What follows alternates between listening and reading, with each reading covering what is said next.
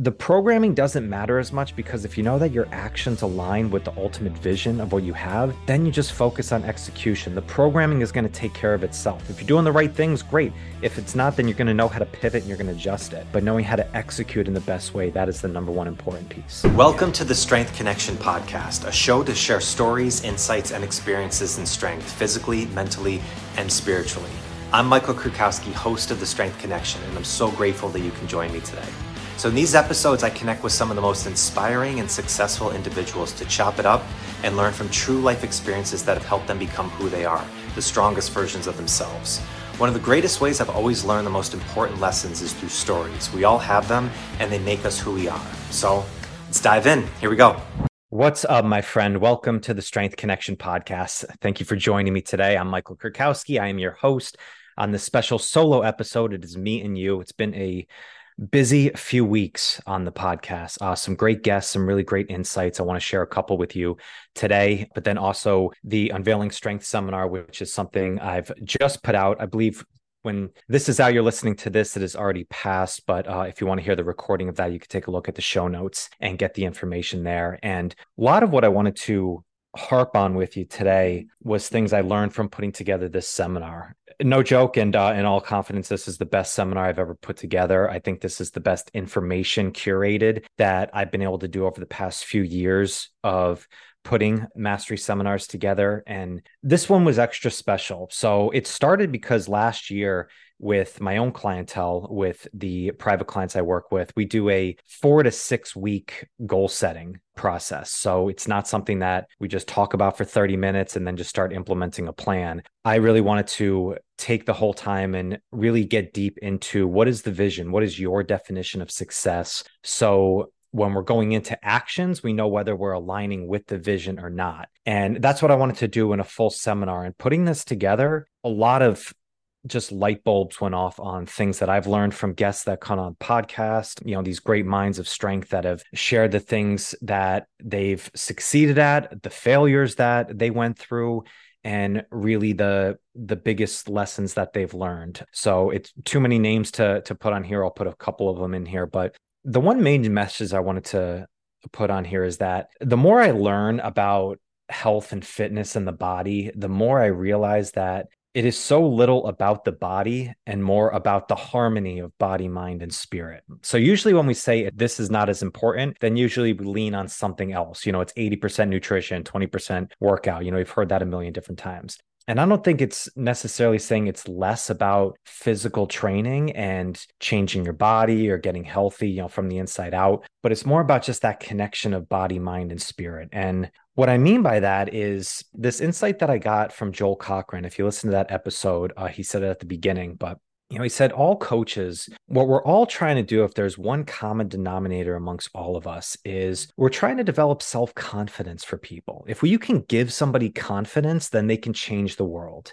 And that's where so many people are is they feel either they are anxious about what to do or when to do it. They don't know if what they're doing is the right things or not. And all of a sudden, this anxiety and this existential crisis starts coming out from there. And what that comes down is to is that they're not confident in them in themselves if what they're doing is right. It might be self-efficacy, it might be the belief in what they can do. There could be a lot of different branches that come off of that tree. But he said that if we understand that the best thing that we can do is make somebody feel confident in what they do and in themselves, then they will do anything that you ask of them and they'll be able to believe that they can do anything that they go into. And that's where I've realized a lot of talking with people over the last 12 to 18 months is there's this narrative that goes around that people are lazy, that they don't want to do things and stuff. And that is not the experience that I've had from talking with a lot of people in coaching and the goals that they have. Most people that I hear are very hardworking. They're very driven. They want to succeed and they want to change their lives. They want to do better. But often it's that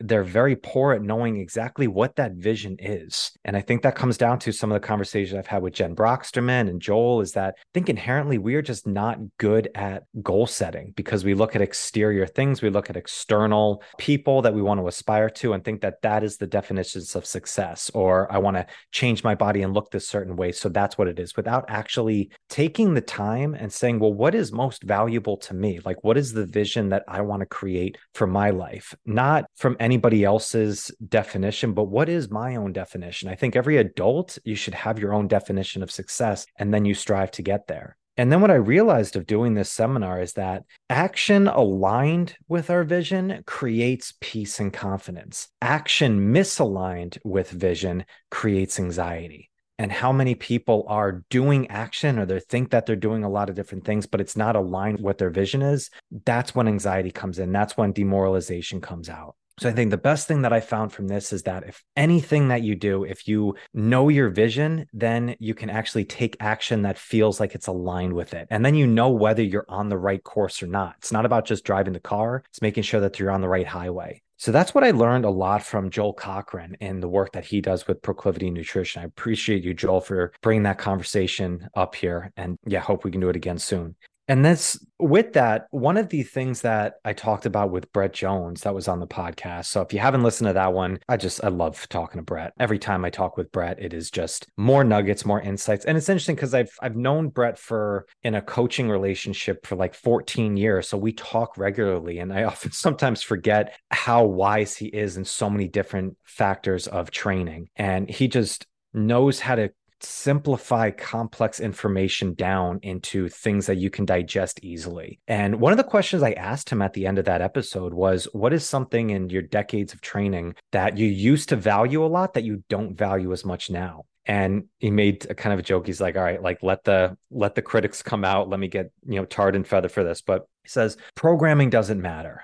Execution does and he talked about the great movie Blue Chips with Nick Nolte. Unbelievable movie. If you haven't seen that from the 90s, uh, Nick Nolte is the college basketball coach. And at the end, they're playing Indiana, who's the number one team in the nation. And he's talking with the team beforehand, pregame speech. And he says, You know, Bobby Knight in Indiana, they're over there in the other locker room wondering what the heck we're going to do. He's like, Well, you know what? I'll send a note over to Bobby Knight. I'll tell him exactly what we're going to do. I'll give him our offensive plan. I'll give him our defensive plan. It doesn't matter because it's not what you do, it's how you do it it. And I love that. I love that reference of it, but it really stems back into what we're talking about here with execution is the programming doesn't matter as much because if you know that your actions align with the ultimate vision of what you have, then you just focus on execution. The programming is going to take care of itself. If you're doing the right things, great. If it's not, then you're going to know how to pivot and you're going to adjust it. But knowing how to execute in the best way, that is the number one important piece. So if you take away anything from this is, you know, this is a time of call it force reflection of December. It's towards the end of our year. Whether you dive deep into it or not, we are looking at goals of what we want to accomplish going into the next year. My best advice or my best insight that I can give is take your time on it. Actually, take a few weeks, take some time to actually dive into what is most valuable to you. Like, what are your core values? What is your vision? Can you envision it? Do you do an imagination theater about do you feel it? Can you actually step into that day of how that feels of what you want to